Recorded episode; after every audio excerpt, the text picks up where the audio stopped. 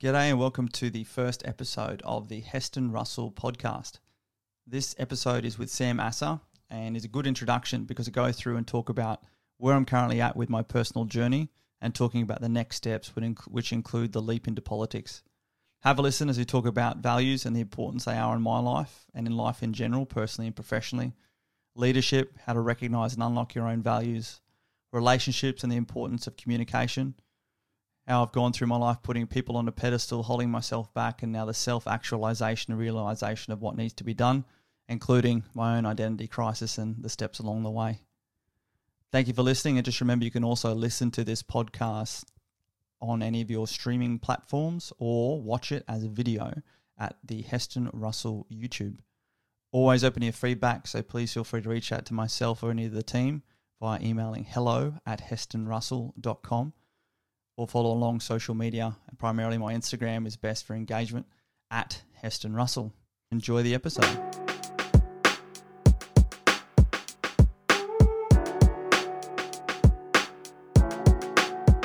Well, g'day and welcome back to the podcast. And this is now the Heston Russell podcast. And welcome my right hand lady, Sam Asser. How are you? I'm good. Why is it called the Heston Russell podcast? Well, I think it's a bit of the journey to sense of self and self discovery. As you know, Sam was Sam was there from right from the start for Voice of a Veteran, and Voice of a Veteran started off as an identity I needed to provide me with comfort speaking out, and now we're sort of at that point where we need to expand these conversations a lot wider because they affect more than just veterans. And as I've sort of grown into my own confidence and sense of self, um, and now taking on that task to grow wider as well, it's now to start, you know, essentially taking a bit more responsibility and ownership for what I put out there, not not hiding behind another label. I guess. Love. And what can people expect differently from Voice of a Veteran podcast to Heston Russell podcast, if anything? Uh, I think again, just probably a bit of a wider scope of conversations. But if anything, even me potentially allowing myself to be a bit more vulnerable as well, um, as in not feeling like I have to hold up to uh, a veteran identity, just having to hold up to my own identity and carry more responsibility as opposed to trying to put myself into a, a profile that is more of a veteran profile, if that makes sense. Yeah, I know like a lot of people who have listened to the podcast up until now have said things like they really like you and, you know, Scotty and uh, different speakers that have been on here, authenticity and uh, vulnerability to actually let go of those identities a lot of the time and just share your humanness and where you're at. Yeah. Uh, so I think you guys have done that really well. Um, how do you think you want to do that ongoing? Is it going to be different when you say that you know you want to drop some identities? Well, I think the key part is, and you know me even personally with my own growth into sexuality and everything else, not wanting to be defined by any label and carrying those labels with me as responsibility. Um, but the only label I wear is that of Heston Russell, and uh, you know that daily renewable contract bound by my values, of which authenticity is a very key one there, and just to you know not strive to be relevant based on a label or a title or a position or a circumstance, just just to be relevant based on who I am and what I do here and now. Mm-hmm. We've spoken a lot about values recently. I think we should just jump straight in, to yeah, be honest. Sure. um, but w- yeah, what is why are values important to you in your life, in in your career, in personal, professional? Like, what what is values to you? Well, values are that set of guiding principles by which you choose to adopt as essentially the the bedrock and baseline of planning for everything that you do, everything that you do, everything that you say, and hopefully everything that you think think in order to provide that uh, alignment values have always had a very strong place uh, in my life, particularly in the military. Uh, you know, everything is bound by a set of values. When I joined the Defence Force, it was courage, initiative, and teamwork. And then values and attributes were interchangeable. When we were running the commando selection course, you're assessed against a number of commando attributes, and those personal values.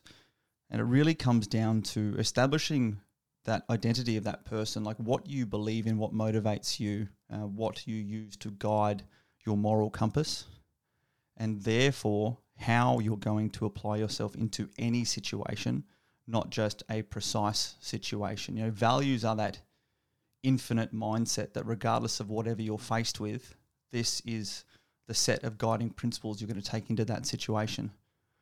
And again, in particular, the commando days of picking the right person that could achieve anything and needing to be adaptable and relevant to the situation. Um, you know, if you don't have that bedrock of values to go back to, you're very often um, making it up as you go. And we see a lot of that at the moment. You know, values are the bedrock and purpose is the capstone. And there are so many different courses of action in between. But if you aren't solid in who you are and what you stand for and what you believe in, you know, how you're never going to have a solid footing to then be able to reach all the way up to the top to achieve that purpose. And that comes from my own lived experience. You've heard me say about my time in the military, the best version of me was with these guys in this picture behind me in 2012, and the values that I uh, that held me to be that accountable self and the best version of me were those that I took from service. You know, service itself, responsibility, discipline, accountability, leadership, and then that two two and a half years after I sort of did my own transition and got out, and I actually ended up aligning myself to others' values and change my values to take on what was around me to try and fit in, be more concerned with conforming. You know, those values I took on were selfish. You know, were not responsibility but entitlement. We're not service but we're self, and leadership became you know management and authority. So it's now just going back to appreciating that you know 2012 wasn't the best version of me. They were the best values that actually were me.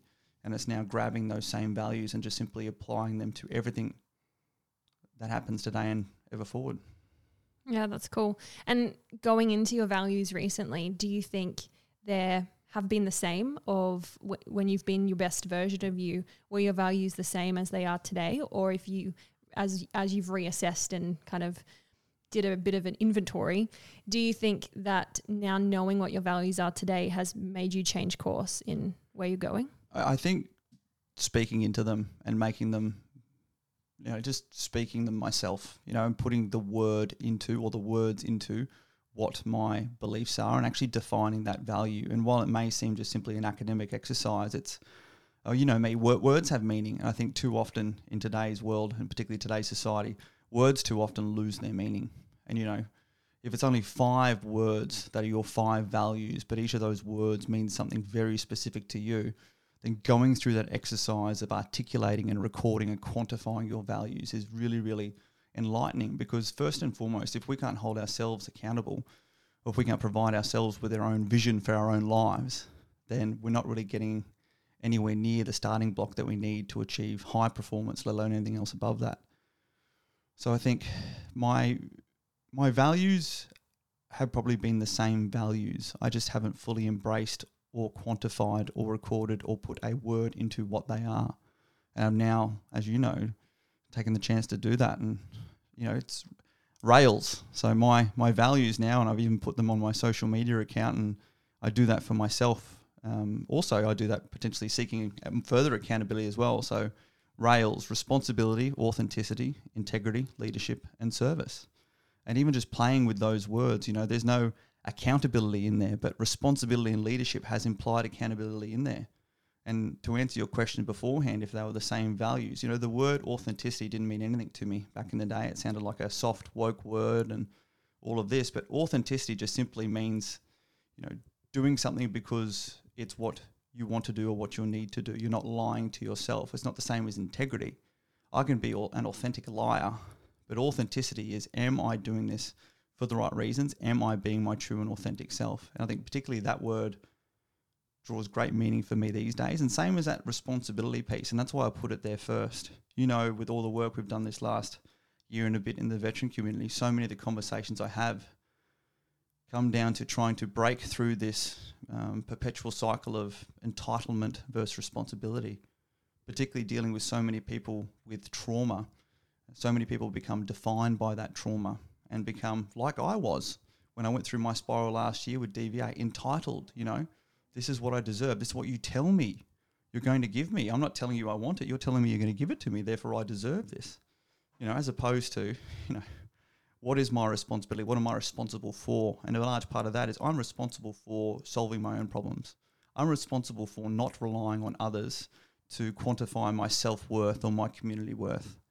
Um, integrity goes on its own. You know, if we're if we're not showing integrity um, to ourselves first and foremost, let alone to others, then you know nothing like trust or respect can ever foster from that. And again, you're lying to yourself and you're undermining your authenticity, which is that beforehand. And then leadership, and leadership is a big one here because it's not being a leader; it's leadership. It's understanding and knowing how to motivate people through inspiration, how to inspire people, but first and foremost, it's about leading by example. So if you are responsible, being authentic, and acting with integrity, then you are already leading by example. And the key part for that is also the last part service, being a servant leader.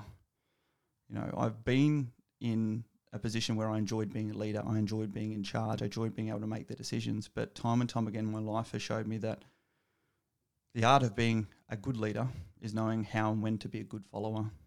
And you don't need to be in charge to be a good leader.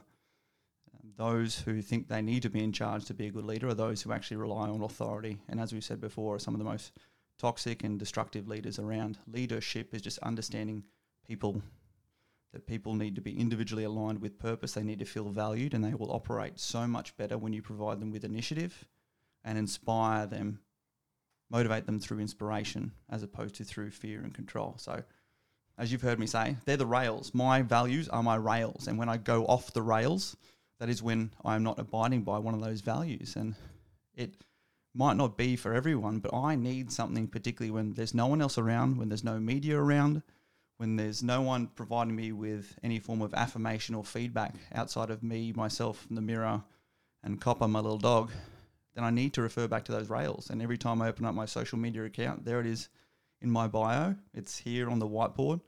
It's something that helps me just make sure that I am living um, to towards the best version of myself, if not in the best version of myself. Mm. Brene Brown is someone who talks about values a lot, and love her. I um, really like how she. I, I, like what you said around words have lost meaning. Like words are meaningful and have lost meaning, so people just throw words around yeah. like all the time. But she talks about knowing your value and then understanding what it means to live within your value and then outside of your, your value. So she has an exercise. Um, if people are interested, it's in Dare to Lead the book. But essentially, you go through a whole bunch of words. You know, you chunk down to your core five or three or whatever you want to do, and then you go into those values and you go, okay, cool, like authenticity. What does it look like? Like, what actions would I take in my life in order to be authentic? And what would it look like if I was no longer being authentic? And what actions would I take? Yeah. And then you go to someone that you trust or a friend, and you go, "Cool, this is this is what uh, that looks like." So you get to now hold me accountable for any times that you see me slip beneath my values or you know like, and I think we've kind of been doing that a bit at the moment of like, hey, I'm really seeing you in your values, and that's awesome because I'm seeing this. And then, hey, you're off the rails here because I'm seeing this. Yeah. I think it's cool to have people in your life that understand it as well because A, it helps you articulate where you're coming from and get the feedback that you need. And then B, it's helping someone keep you accountable to be that. Well, accountability is it. And, uh, you know, it's actually the, the importance of words is such a, a military thing. Um, you know, you always have to give a mission statement you know, we are going to do this. You have to always give a mission task for be that, you know, destroy, capture, neutralize, suppress. And these are also combat effects you had to provide to people who are supporting you. You know, I want that target neutralized or destroyed. And each of those words would actually um, dictate a certain number of, be that casualties or a certain result that had to actually be achieved on the ground. So, you know, if you're going to say that I'm going to seize a piece of ground, that means that you fully control it and people can't come in and access it. If it means you're going to clear a piece of ground, it means you're going to clear it, but it means it's not secure after you've been through there. And these simple words actually painted a whole picture. And given the unique nature of how you had to be so clear and efficient in the communications, like you really fussed over every single word. And I used to love that.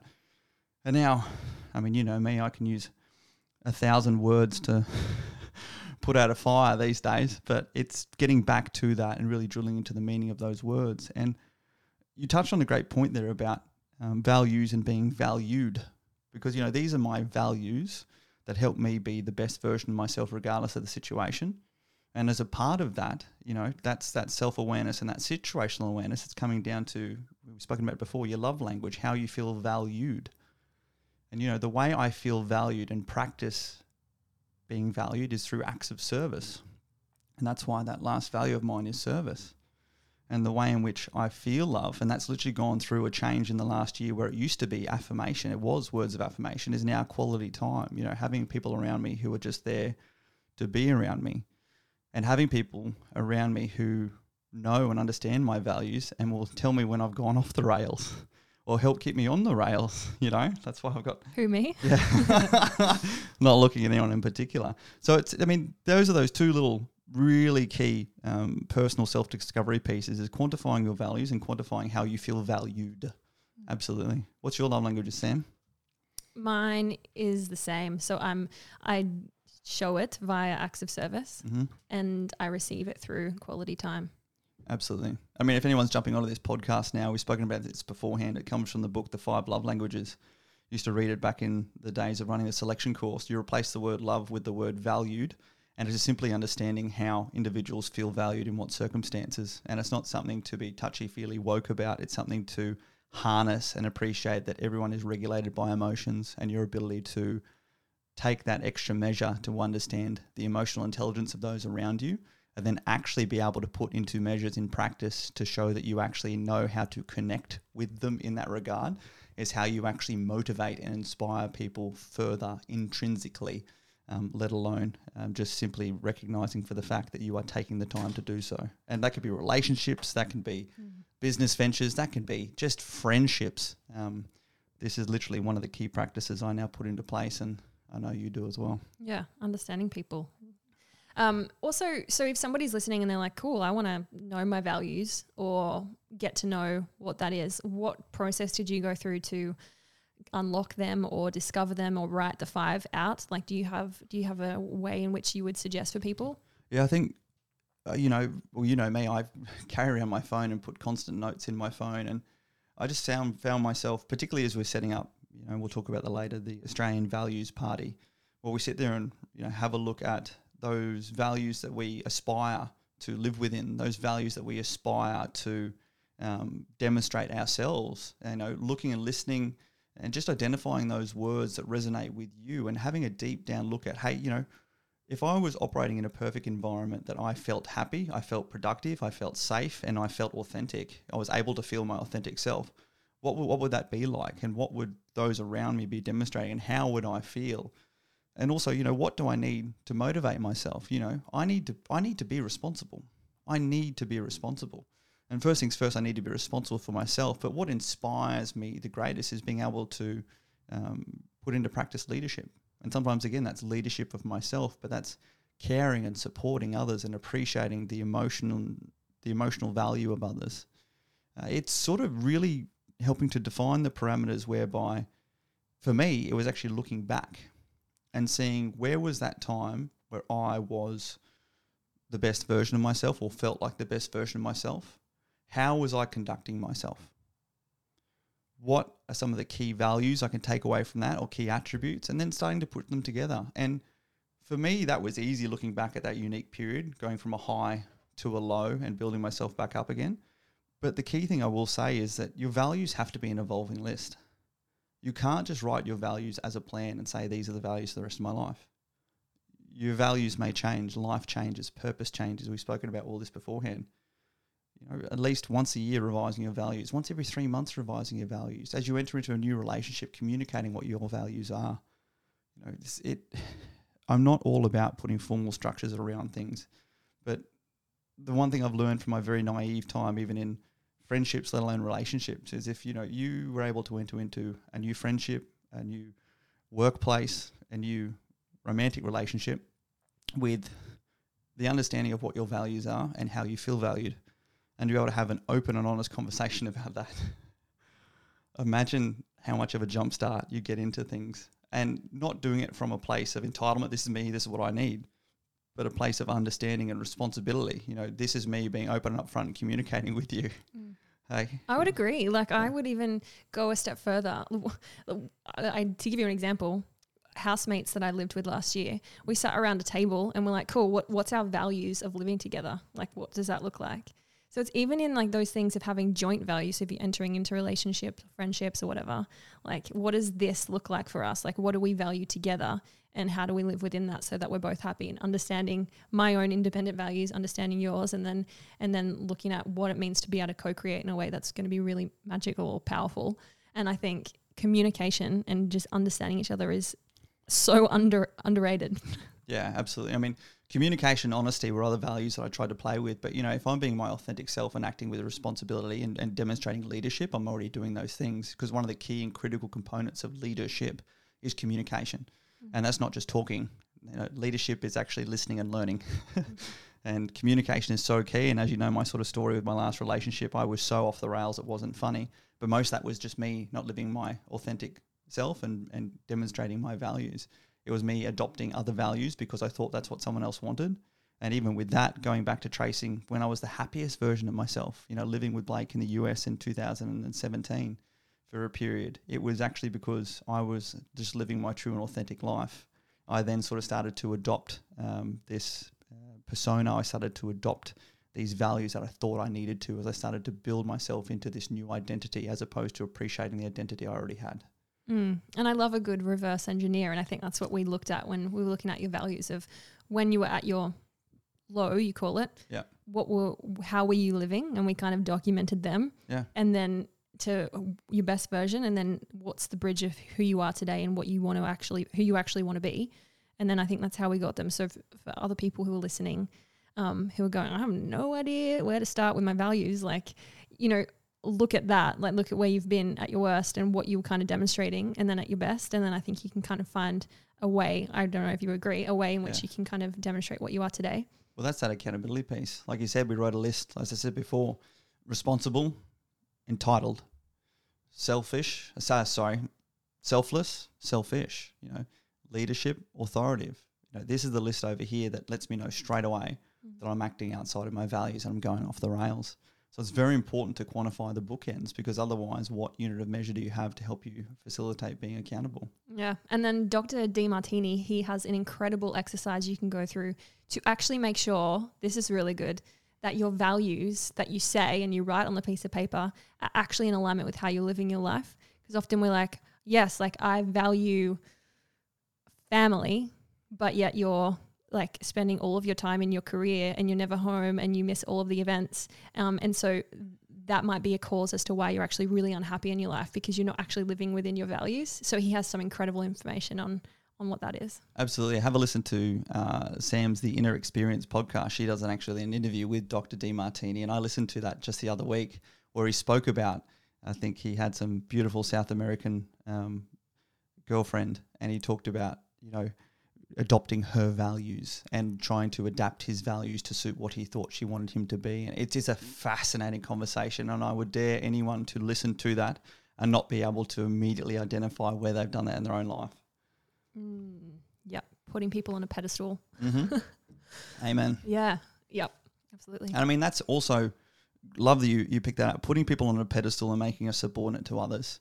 That has been a huge part. This last week, I attended a course down in um, Currumbin the uh, PTSD Resurrected course run by Andy Cullen and the team, the reboot course, and it was fantastic. And there was some people on that course with you know some really extreme trauma, and um, it was fantastic to sit there and go through the experiences and uh, understand a lot of the um, tools and key takeaways, not only to work through that course but to apply to ongoing and everyday life. And a large part of that uh, involved forgiveness, but also just sort of identifying those behaviors uh, that we start to go through, be they even sort of mental behaviors and habits.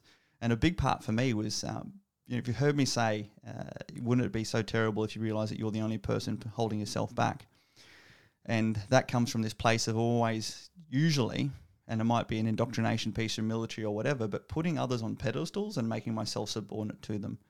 And that's sort of been this journey over this last year from voice of a veteran VSF now going into politics. You know, each one of those was actually a, a, false crest, or each one of those has been a climb up a hill. And, you know, thinking that, you know, this is as far as I can go. And it's not from personal progression, it's actually from, from what I can achieve to serve and support others.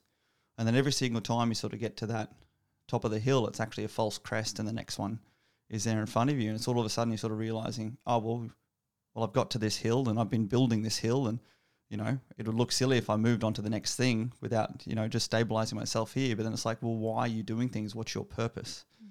You know, and for me, that's the purpose of service and being responsible and supporting the community and all that good stuff. And then the next hill, the next hill, the next hill. I just drop things. Don't worry about that. And uh, it's been fascinating to, and you always put yourself, you think like, you know, the system, the system can do this. You know, the government can do this. You know, there are all these other big people in these big positions doing this. And I'm still yet to, over the last 18 months at least, let alone my entire military career, uh, find the time then we, if you put in the prior planning and preparation and do it for the right reason, you're not able to achieve anything. Mm. Um, and to date, uh, we sort of have that track record working with so many on so many different causes, just appreciating if you sit back and allow others and expect others to do something, you know, it might not get done.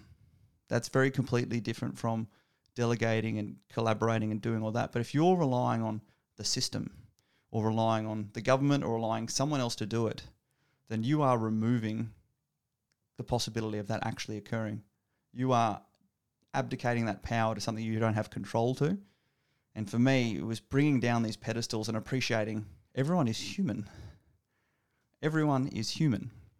Everyone ha- should have a set of values. Everyone has a way in which they feel and show value, but everyone is human. And while we build systems, systems are built on people.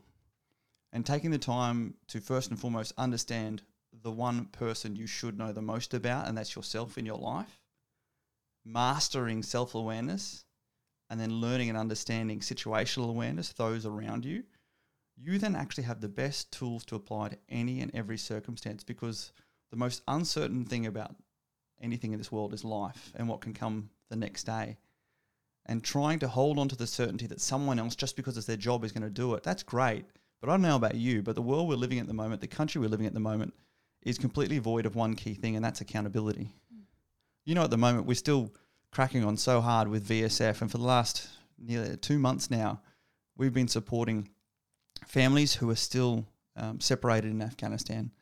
We've been sending so many emails to the delegated points of contact in government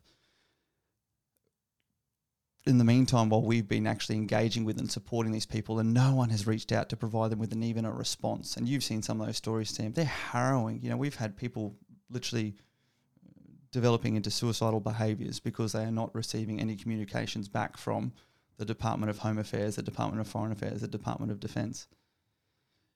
We've provided these contributions to this upcoming Senate committee inquiry, um, which Jacqui Lambie and the team have put together but you sort of sit here going, you know, great. What's going to happen? Hmm. Is someone going to get fired?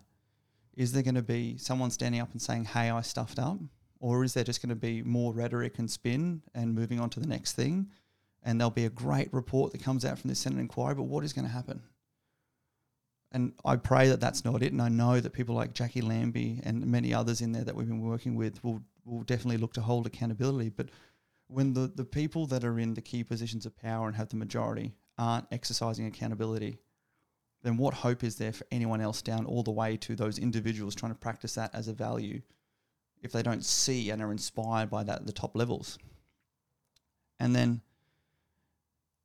I mean, that goes into this other conversation. No, we've already gone straight down into politics very quickly. But I mean, let, make sure we come back to that, Sam, and talk about that. You know, politics I, I never, throughout my military career, I never, ever, ever paid any attention to politics. Uh, you know, it was just like, look, ours is just to do or die, not to ask why, or however that saying goes. And I didn't really care.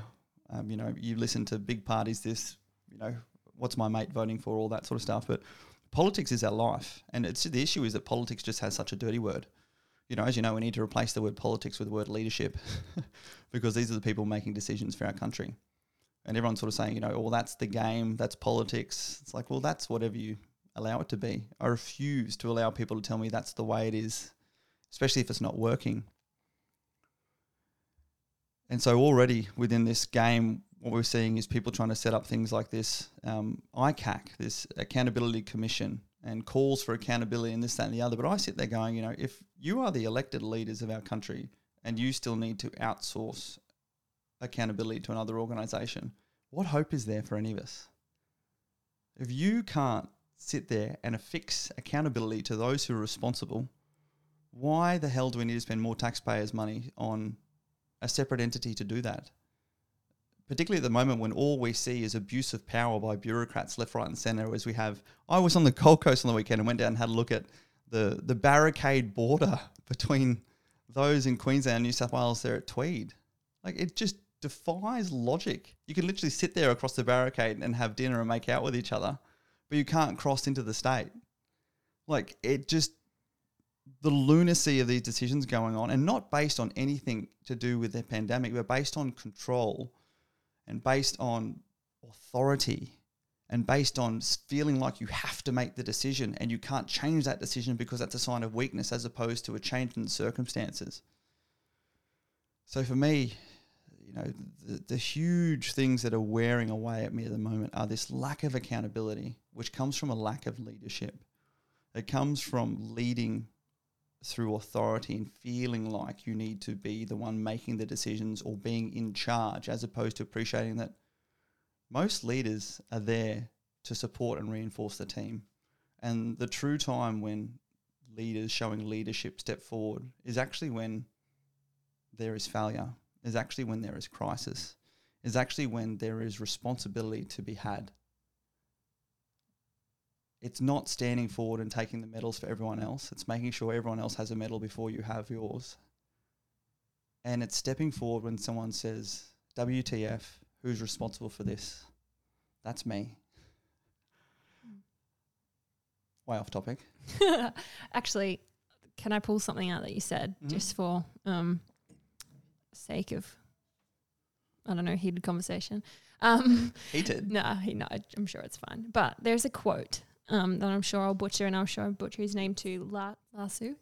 Um, he says that the government is a reflection of the people. And I like what you said around outsourcing accountability.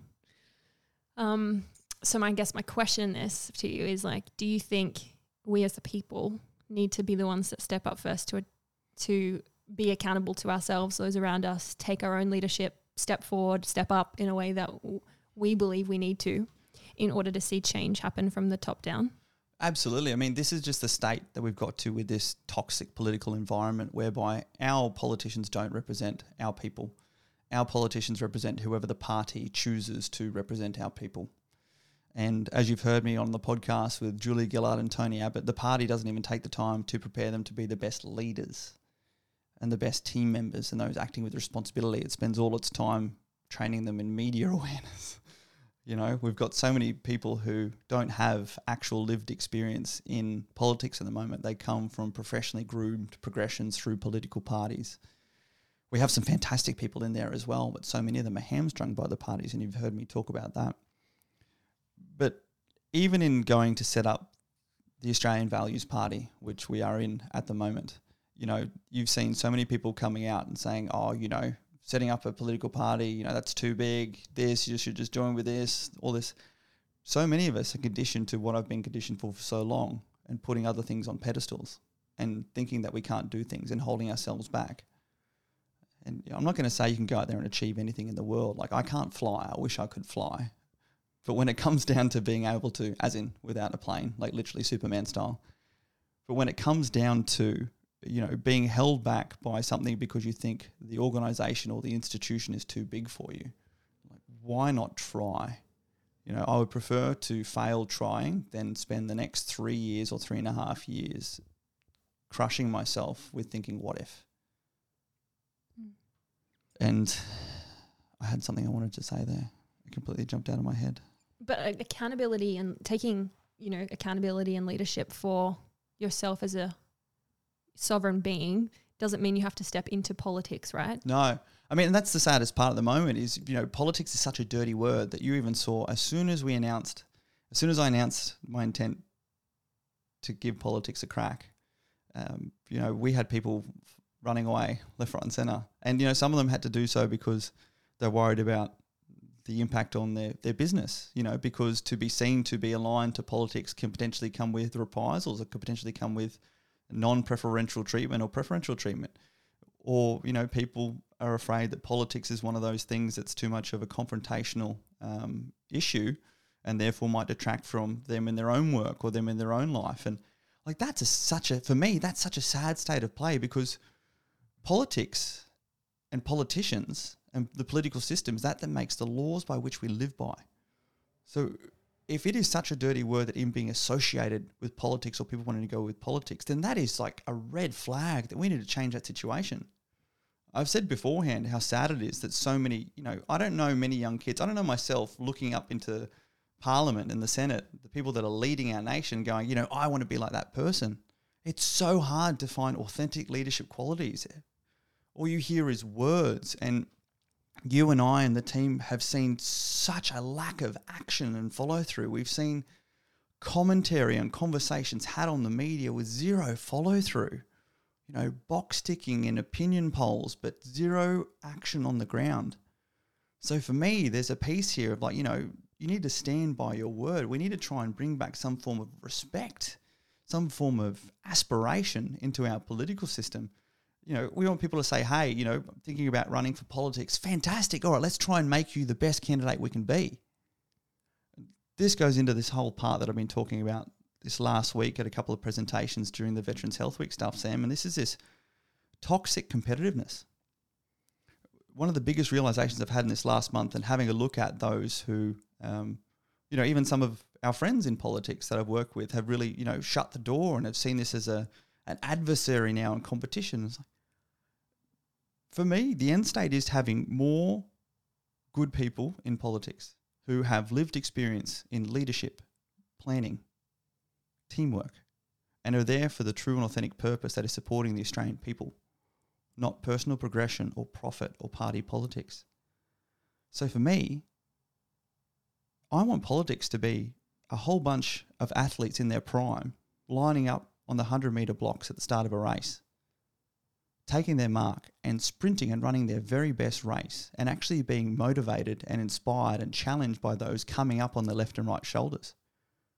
Winning because you are the best, not simply because you are better than someone else. Because what is going on at the moment is with that toxic competitive focus of you just simply need to be better than the next person. If we want to put that into that same visualization, we currently have people our, politi- our politicians lining up on the starting block. And as soon as that gun fires, they are tripping and pushing and kneecapping each other. So as it's the last person who limps over the line. You talk to so many people out there going, you know, voting for the lesser of two evils or who's going to be, you know, the better of the duds. These aren't my words, these are others. But imagine, you know, the satisfaction of losing a race to someone who was better knowing that you had performed to the best of your ability. That is where we should be at. We want competition that forces us to perform to our best for the right reasons. And the amazing thing about elections is that every single Australian gets to demonstrate their opinion. As opposed to sitting behind keyboards and having a crack, they have to get out there or get fined and cast a vote. And you actually get to see, first and foremost, the true and authentic feedback from the Australian people. And while we continue to perpetuate this system that is, you just simply need to be better than the other person or the other party, and you can go about any actions you want to to undercut and undermine them. That for me is the exact behavior that I remember back at high school when I was bullied, when I was, I hated that time. When I started to develop this mindset mentality of trying to take on those attributes of those around me that I saw having more fun than me because I hated what I was going through. As opposed to, you know, no, I need to work on me and what is the best version of me, being true to my values, not in comparison to others. This toxic competitiveness comes from this place of comparison, as opposed to working and collaborating with each other to provide the best outcome and being competitive to make sure that you are on the top of your game. And this last month has really helped me realize that because that is what it was in Special Forces. That is what it was even joining into the Army. There was a pass measure that you needed for everything from the individual fitness through to psychological scoring. It wasn't in comparison to others, it was you were met the grade or you weren't. When we ran the commando selection course, there were the attributes and the scores and some of the physical achievements you needed to achieve, and there were pass fail rates for everything. But we went into that course starting with a panel of 120 people. And if 120 people met that standard, we would have taken 120 people. You don't get to the end and say, "Oh, we've got a quota, you know, let's start knocking off those who weren't who were at the standard but aren't, weren't as good as anyone else." No. Like there's always a natural bell curve in the way in which people have achieved higher performance, but it's coming down to achieving the performance based on your own individual actions. And the best part about the commando section as well, then the additional part came to, down to how well you work together with each other to help each other achieve that standard as well. Because you were training and selecting people to not only achieve one mission, be that Afghanistan or Iraq or domestic counterterrorism, what we were doing, is to be there and ready to pivot on a dime to face any mission that came about. And that came down to picking the right people. So you couldn't trip people up, is what you're saying? No, you could. And you know what? And those who did trip people up were those that were cast out straight away because I'm still yet to find something in life apart from loving yourself that you don't need others to support you with or that you don't achieve a greater outcome with not working with others. That teamwork piece is so key to this. And as we continue, and this, you know, this is even in the veteran space at the moment. We keep trying to talk about collaboration, not competition, but it comes from this place of insecurity or thinking that you know others performing better than you is a bad thing. There is always going to be someone out there that's usually performing better than you, but sometimes it might just come down to being on the day who performs best. And I have lived for so long putting myself in a box, putting others on a pedestal, holding myself back. But I think you even heard in that um, podcast I did with Ian Thorpe, he was a, a key part in helping to unlock that piece for me. It's like, you know, going out there, it came down to me swimming my him swimming his own race. And he could feel how he was performing. He would see his time at the top. It didn't matter if he won. It came down to what he knew his performance was. And that's incredible. And that comes from that place of self, sense of self and self security. And then allowing yourself to be further inspired and motivated by those circumstances around you, like competitors, like those who are looking to you to succeed, like those who will be inspired by your actions. That's that difference between that high performance and elite. It all comes down to that motivation through inspiration. Mm, and it's perspective too, right? Like I know I'm at a point in my life where I'm trying to surround myself with people who can um, in, inspire me to be my better, better version of me. Like instead of um, being a big fish in a small pond, it's like, how do I be a small fish in a bigger pond? Because I want to be inspired into greatness even more so. And so instead of um, what you were saying, like we, you know, we don't want to, we don't want to see people succeed or we don't want to like, you know, be in that race and cheer them on as well. We want to be better than them. Yep. But if you surround yourself with people who are epic and in that elite category, then should that not inspire you to like want to be better within yourself opposed to like ah damn them like i just want to pull them back down Well, it's allowing yourself to be inspired. You know, we would all know it. Anyone listening to this, sit at home, you know, and you watch someone achieves something on TV, and who in your family member says, "Oh, you know, that's not that good," or "I could do this," or we, we constantly go to a place of comparison, and it usually comes from a place of trying to comfort ourselves. You know, as opposed to allowing us to say, "Hey, you know, that was amazing." You know, that's why I particularly love times like the Olympics and things like that, when you actually see those genuine humble champions rise, and those who don't rise to the very top, but you know, lose an event so gracefully. You know, when you just, I, my favorite is seeing someone who, you know, doesn't make the podium, but their outlook is not just like, oh, you know, better luck next time, rah, rah, rah, rah. They're like, hey, you know, I ran my very best race and I was beaten by better people. Like, that is inspiring to me. You know, they're like, I know what I need to go away and work on. And that's, but it's even more inspiring when you see them come back you know, and I, you watch and you see athletes like, oh, you know, you had a, an injury coming into this, and you know, this has been going on, this has been going on. It's like, you know, everyone has a story, and your story is so important, and it's very important to work through those things. But like, the context is for those people watching at home who are going to take away those young kids' potential inspiration from the way you're acting. yeah it's so true and also like they're, they're in it they're in the game they're not the ones sitting at home being like oh, i can do better it's like cool you're not there are you But I mean, this is, and, and so much of this, so that tall poppy cutting syndrome society we have in Australia, I've just realized it's just a cutting syndrome. It's this toxic competitiveness. If someone's seen to be excelling, our default at the moment is to sort of cut them down. And where I want to try and break that cycle wherever possible is one, leading by example to make sure I don't do that in this next political campaign piece. But also, that's the entire way our current system is geared. I mean, at the moment, our entire society is just full of negativity, and people are in fight or flight responses, and people are ready to attack and be confrontational. I mean, social media, uh, for the first time that I've ever truly noticed it, is one of the most toxic places in the world. Um, it's so nice to find those little safe havens like our VSF support group, and I just go on there um, to be, uh, you know, inspired by some of the goodness and kindness out there. But I know, I mean, you've even gone off social media, Yeah. and it's just a, how's that? It's liberating. that was the word I was about to say. It Yeah. really is. Mhm. Turning off the TV, turning off social media, getting out and about. Is just absolutely liberating. It's an addiction though, right? Like I spent the first two weeks of not well, it's that relevance question. Yeah. People don't feel relevant if they don't know what's going on Right. in well, other people's no, lives. mine wasn't even that. Like I don't even really mind. Like, but mine was my like my thumb literally would open my phone and like just be on its own like little adventure of finding the apps. And I'm like where are the apps? Where are the apps? Like it was just like on autopilot of like whoa this awareness around this is what I actually do. Like and at any point you're like standing there and instead of being present in the moment or concentrating on something that you're doing it's like this habit of like I just flick my phone open Yeah. and go to the apps and they're not there. And it's really weird.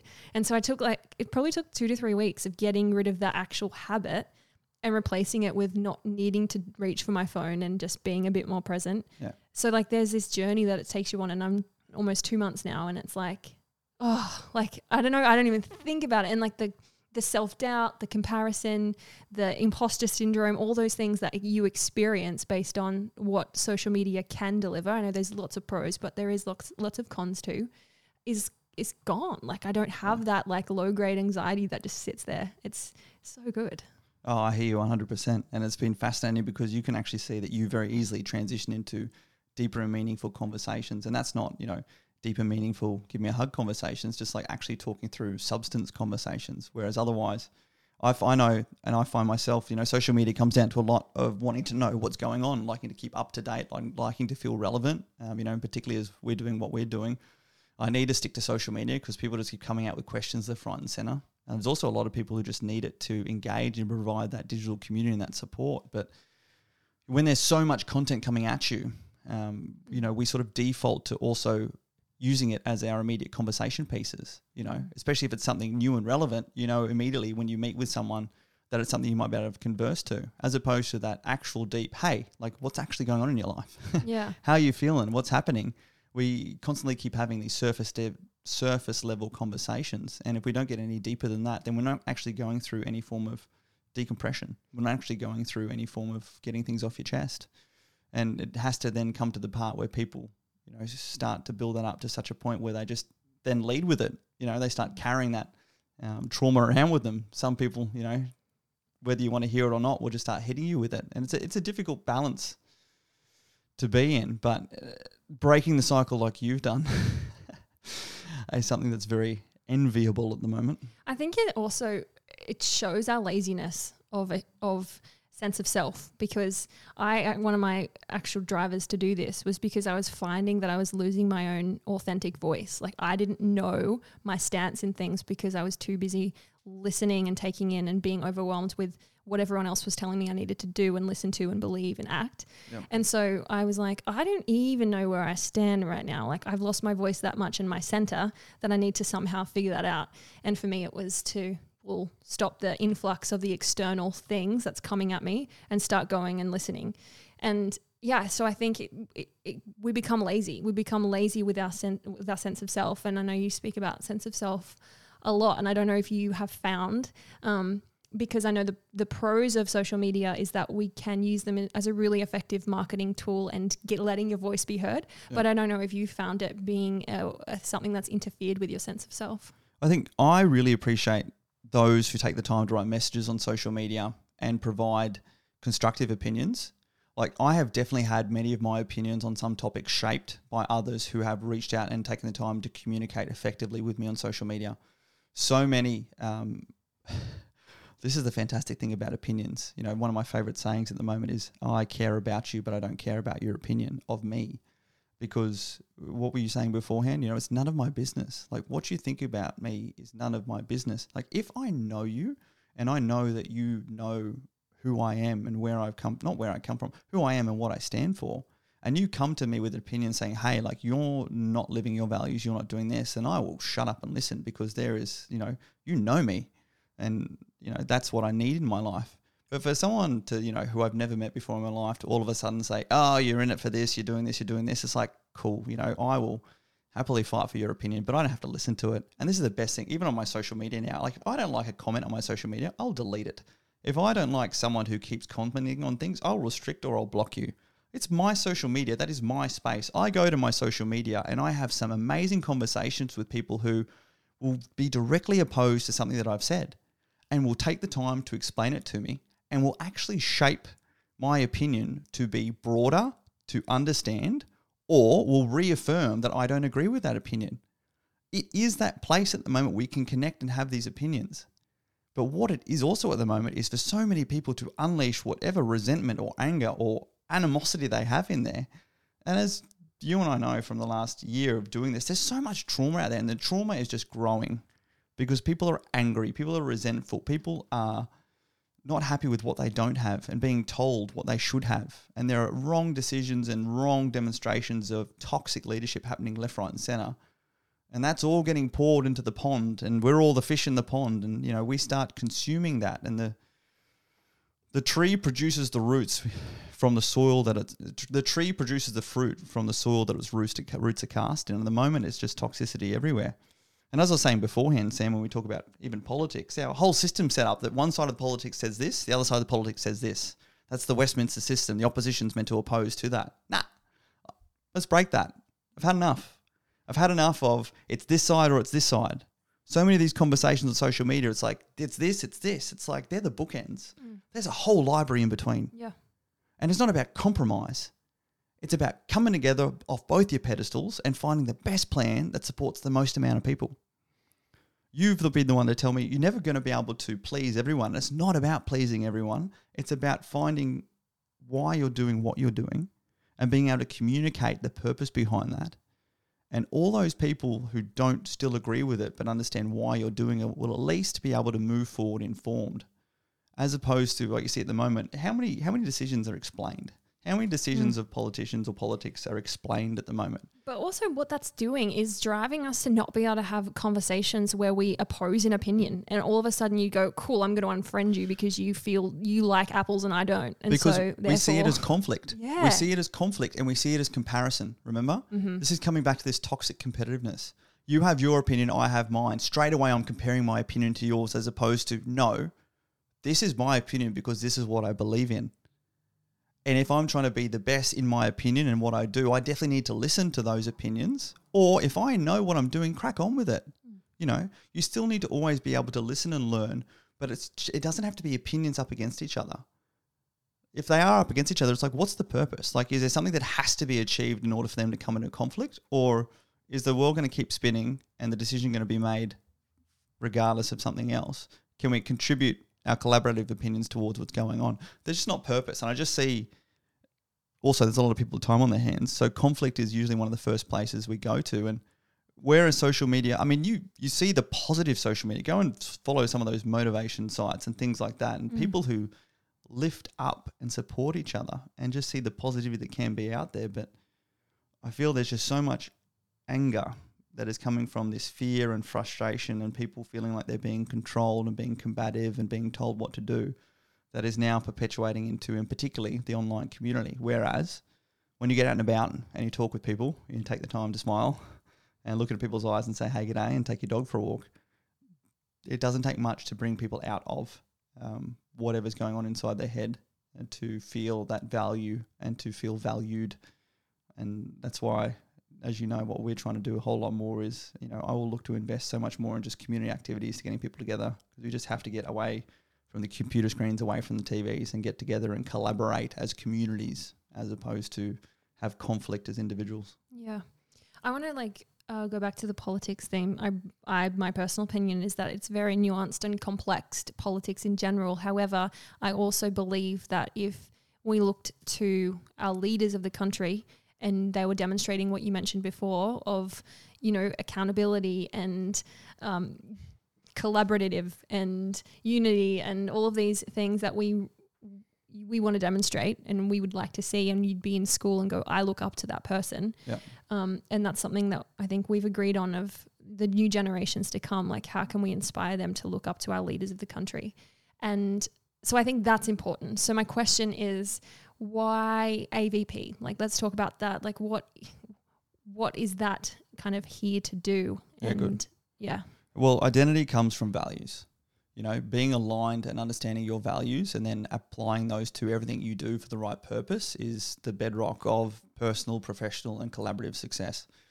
So, so much of what you're talking about, even at school, you know, um, looking up to and aspiring to politicians and politics and even where we're going as a nation. Um, this has been the incremental growth in my own mindset, my own experience, being my own sense of self, my own identity, and the veteran identity and the veteran community And so many of the issues we have with individuals losing their identity within the veteran communities because what is our identity as a veteran community? It's so fractured and broken and different. It's getting so much better, but you know, even with the release of that Australian Institute of Health and Welfare report just the other week, it showed that the highest rate of veterans that are taking their own lives are those who haven't even served a year within the military and are medically discharged. And I'm not a qualified anything, but I know, working with you over this last year, that I believe I know why that is, and that's coming from that loss of identity piece. It's coming from those who, like myself, joined the military for a career and for a life, not for a part time job, and have affixed so much of their personal value and self worth to becoming that identity that was them in a uniform, whatever service that was. And then when that is removed from you through actions outside of your control, such as medically, with less than a year's service, no matter what DVA says, you know, I've served a year, a day in a uniform, therefore I'm a veteran. You do not feel like a veteran because you haven't yet achieved what you wanted to. It's been removed from you. You've been medically separated, which still has a stigma around it.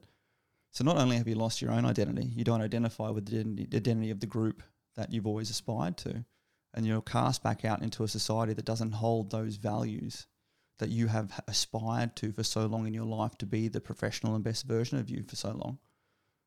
You know, this identity crisis is real and is dangerous. Mm. And then why politics? Because what is our national identity?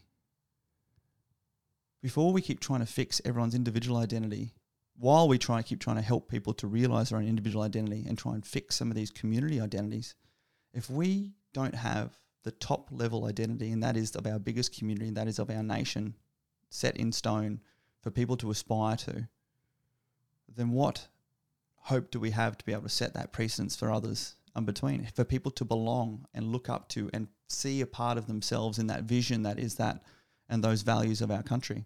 In the military, we have this thing called mission nesting.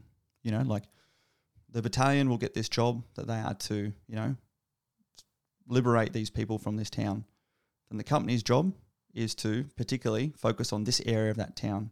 And the platoon's job is to focus on this corner of this area of this town. You know, the whole purpose is always to liberate the people of this town, but the task is broken down at each and every individual level. But you understand if all of those tasks go to poo and you're stuck there on target, you're all there in order to liberate that town and those people. That is this higher purpose piece you know, one of my favorite quotes is if you want a higher performance, you need a higher purpose.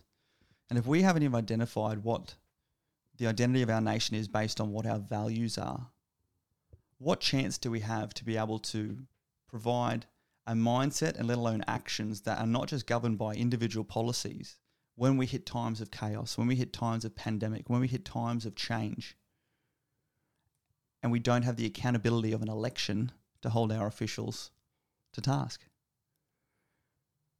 So the large part from this was doing that research into what are our Australian values, and we have an Australian value statement. You go to the Department of Home Affairs website, there is the Australian value statement, And every single person who is applying for a visa or citizenship into our country has to, has to literally tick and sign that they agree to these values.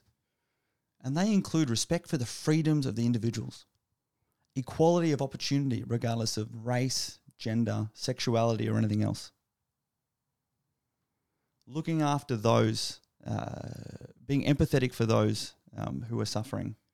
There's a whole list of them there. And I just started to look at this and I went back to a place whereby particularly when I got out of the military and did a little bit of consulting or a bit of the speaking at corporates, so many of the jo- the issues they had came from culture, and va- and culture is based on values. Leaders align people with purpose, and the fibers that join between are culture. That is how people do what they do, and a large part of that comes down to why they do it so many of these big businesses, be they big legal firms, big accounting firms, whatever they were, were were in, were achieving amazing performance. You know, making so much money. The people right at the top were very happy, but what was happening was they were becoming increasingly full of people problems. And what it came down to was the fact that most of these big corporations, particularly corporations that were no longer run by the founder, they were run by, you know, their board of directors or whatever, they maintained two cultures they maintained the client facing culture, the culture that we expect to achieve billable hours, our customer service, our social media, our branding, our messaging. And then when you go into the organization, the other culture was the culture that basically whipped everyone else into a line to make sure they were focusing on achieving those outcomes, as opposed to appreciating and understanding those individuals that were putting in that work and making them feel appreciated and valued. And you go into any business that usually still has the founder or the person who started the business in there and it's succeeding because that person has gone up through and that business is usually their personal culture is based on their personal values. And they're usually applying leadership to bring people into that fabric and fiber that is that culture.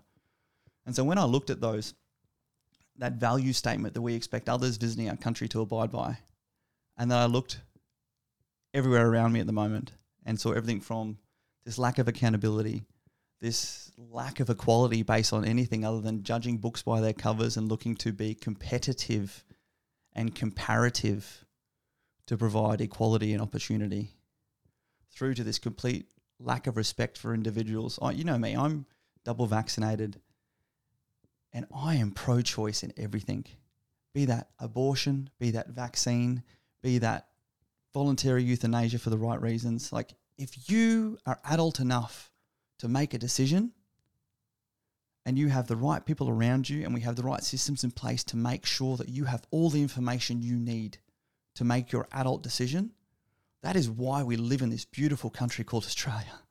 That is why we celebrate and fight for democracy. That is why five generations of my family have fought in every single war that this country has been in and that's where I just got to the point of I refuse to live and I can't live surrounded by this hypocrisy whereby we expect those who want to come to our country, the land of the free, and sign this value statement. Yet we do not practice what we preach. Those in politics, in parliament, do not practice what we preach. We completely contradict that statement. And then I go back and I look at the Constitution, you know, because in the military, you know, when the plan, when the when the mission fails or when something breaks, you go back and you have a look at the plan and you conduct an after activity review and conduct a critical review of what went wrong in the planning, what went wrong in the initial guidance, what went wrong anywhere uh, to provide the outcome that was a failure. And when I go back and I read the Constitution, and the Prime Minister isn't even acknowledged in the Constitution, you know, it's the Governor General and it's the governors, and you know, there's federation and all of this, but when we don't have a solid document that is a clearly articulated plan of at least commander's intent with parameters and rights and responsibilities, then no wonder the plan fails, particularly when we then don't apply any form of accountability. Like even in the Constitution, quarantining is a federal, so a national responsibility. So our entire country should have a federal quarantining system. And you've heard me say this for nearly 18 months now on my own social media.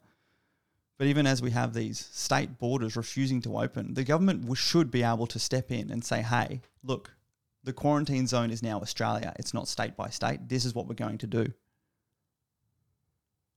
When there's no accountability, when there's no leadership, when there's not a plan that is actually relevant to today's day and date, when all of these things start to line up, and furthermore, we're asking our people, we're not asking our people to identify with these set of values we're asking anyone else visiting our country to. You're just like, oh my goodness, like this is enough. So this, I didn't even know we had values. I know that's the crazy part. Like everyone tries to say, you know, right to a fair go. Like, what's a fair go? You know, you've seen it yourself, Sam, that we're in this terrible situation whereby, you know, I love being able to help people, and you know, we've had people reaching out trying to get across borders. We have people reaching out who are going to be kicked out of their houses by DHA, this, that, and the other.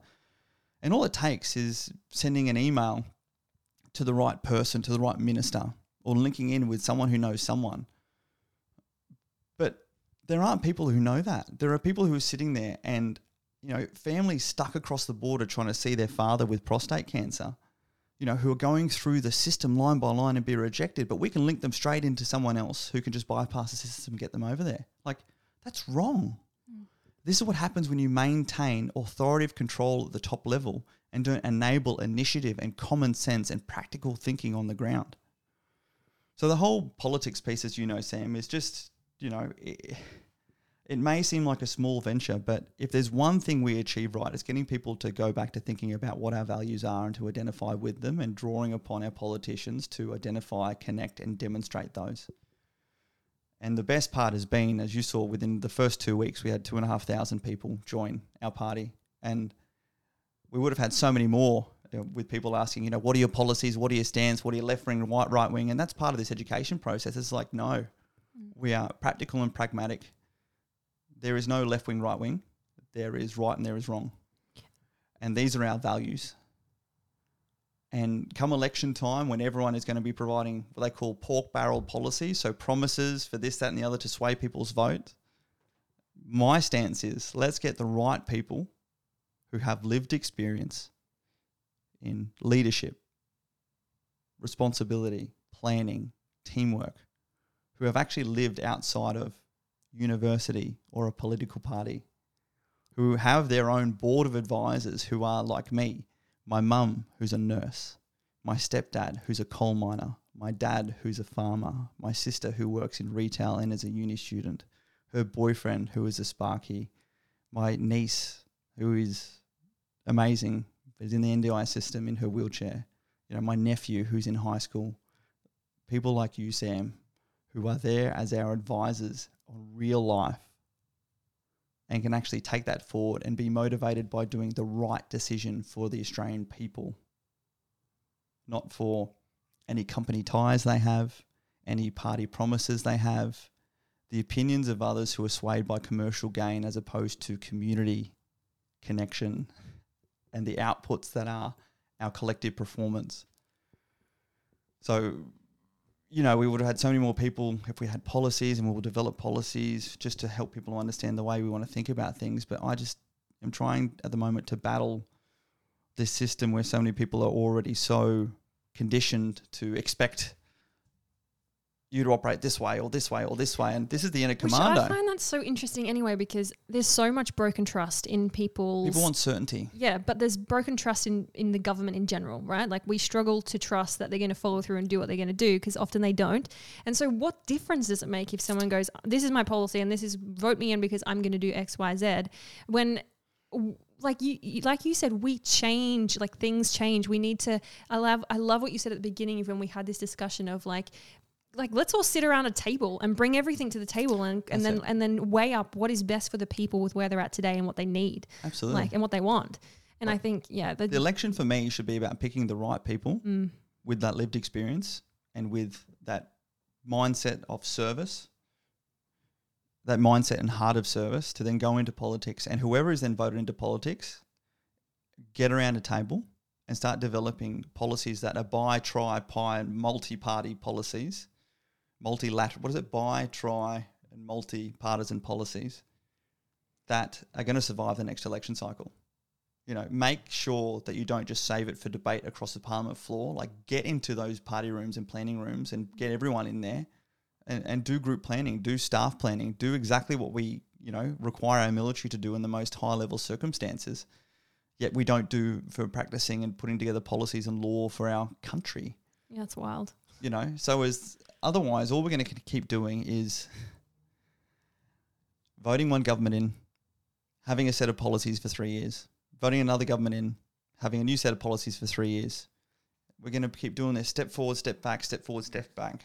And particularly in the political climate where there are other countries who are planning ahead in dynasties, who are looking to achieve innovations beyond, you know, 100 year marks. And we are chasing our tails and ripping ourselves apart, uh, you know, over a pandemic and over the next election piece. Like it's just it's it's very hard to sit on the sideline and watch, knowing what I've lived through in my military career and have seen people achieve within all forms of real life uncertainty, knowing that when it comes from a baseline of personal values, collective values, teamwork, Mm. and understanding that you're there to achieve a mission that is in service and support of others, what can be achieved, you know, regardless of what you hit along the way. Yeah, and as you know, with what I'm inspired by in life, imagine if we just did that as a lead, like leaders of the world, that then inspired people to do that in our, in their life. And I often talk about the macro micro scale. Like on a macro level, you're impacting the country and you know how we live, but on a micro level, you're impacting families in the way that they live, and you're you're influencing humans in the way that they show up. And I just think that's incredible. So imagine if you could do that with the new generations to come simply by showing it and walking the talk and practicing what you preach. Yeah, absolutely. If nothing else, you know, if we don't get a single person voted into um, Parliament or the Senate, the legacy of this next four, five, six months is going to be putting forward people who demonstrate leadership, putting forward people who any Australian can watch and see how they do what they do uh, and understand the reasons why they do it and to see that there is a difference and to expect better from everyone, Mm. but to expect the best from those that we choose to be our leaders in politics. Because if we are not going to cast our vote with the expectation of trying to pick the best, the best for ourselves, then we're choosing not to pick the best for the future generation.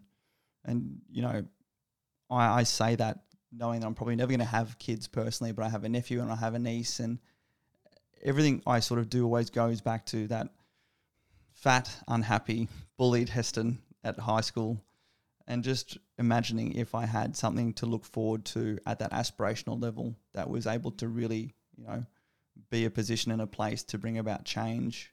And that's not change, you know, changing the world, but that's change in changing the way in which we see ourselves and what we should expect from ourselves and from others, uh, just simply through trying to be the best in who we are and what we do. Mhm. Wow. Anyway, Is there anything else that you want to add on to Australian Values Party while we're like on the topic? Because no, I mean, we've we've, we've opened it up. I mean, as I was saying, it's been pretty incredible without even putting a policy out or any of that. And again, you know, if you want to just keep asking for policies, we'll definitely put some out um, to help some some capstone um, conversations with regards to the different areas of government responsibility. But um, for me, you know, let's all get around the table and put every policy on the table once people are voted into Parliament.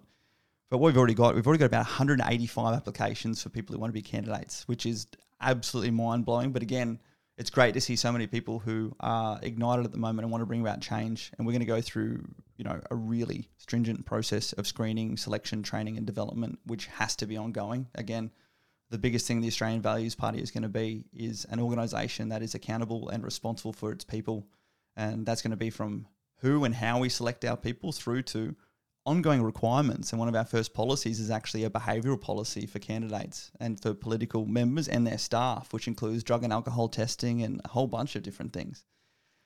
But uh, it's really going to come down to what we can um, afford as far as campaigning goes and who are the right people to put forward as campaigning. And um, at the moment, we have our website in development. It's going to be australianvalues.org.au. Um, but in the meantime, uh, what we can do is we have the email um, newsletter update. Yeah, that we can Go to send out to people. hestonrussell.com Yeah, and join the join the mailing list with Heston Russell and you'll get all the updates Um, and also, I don't want to undermine what you're doing in the background because, as much as it's a, we're not going to do the whole policy thing, we're actually going to do a lot of cool stuff in the background Yeah. that people haven't probably seen yet. Um, and that's from taking them on the journey of the selection course and and and what you're doing to build these leaders and to grow this team.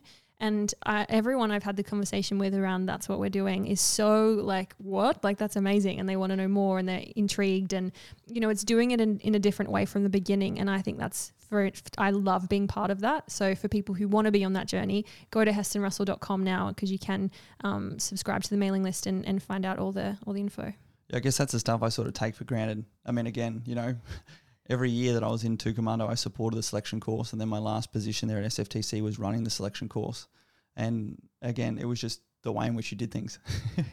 uh, you know, there's even you know interviewing people to come and work for us and whatever. You know, you put them through deliberate training, which has to be like testing their emotional intelligence, putting them through scenarios, seeing how they interact with others, testing their planning abilities. I just don't understand how you can, you know, just simply have picking people based on how sellable they are to the public Right. when all of a sudden after the, the campaign is won, you know, you, you need the people to roll up their sleeves, get into a room and start planning and providing the best plans because our nation depends on it.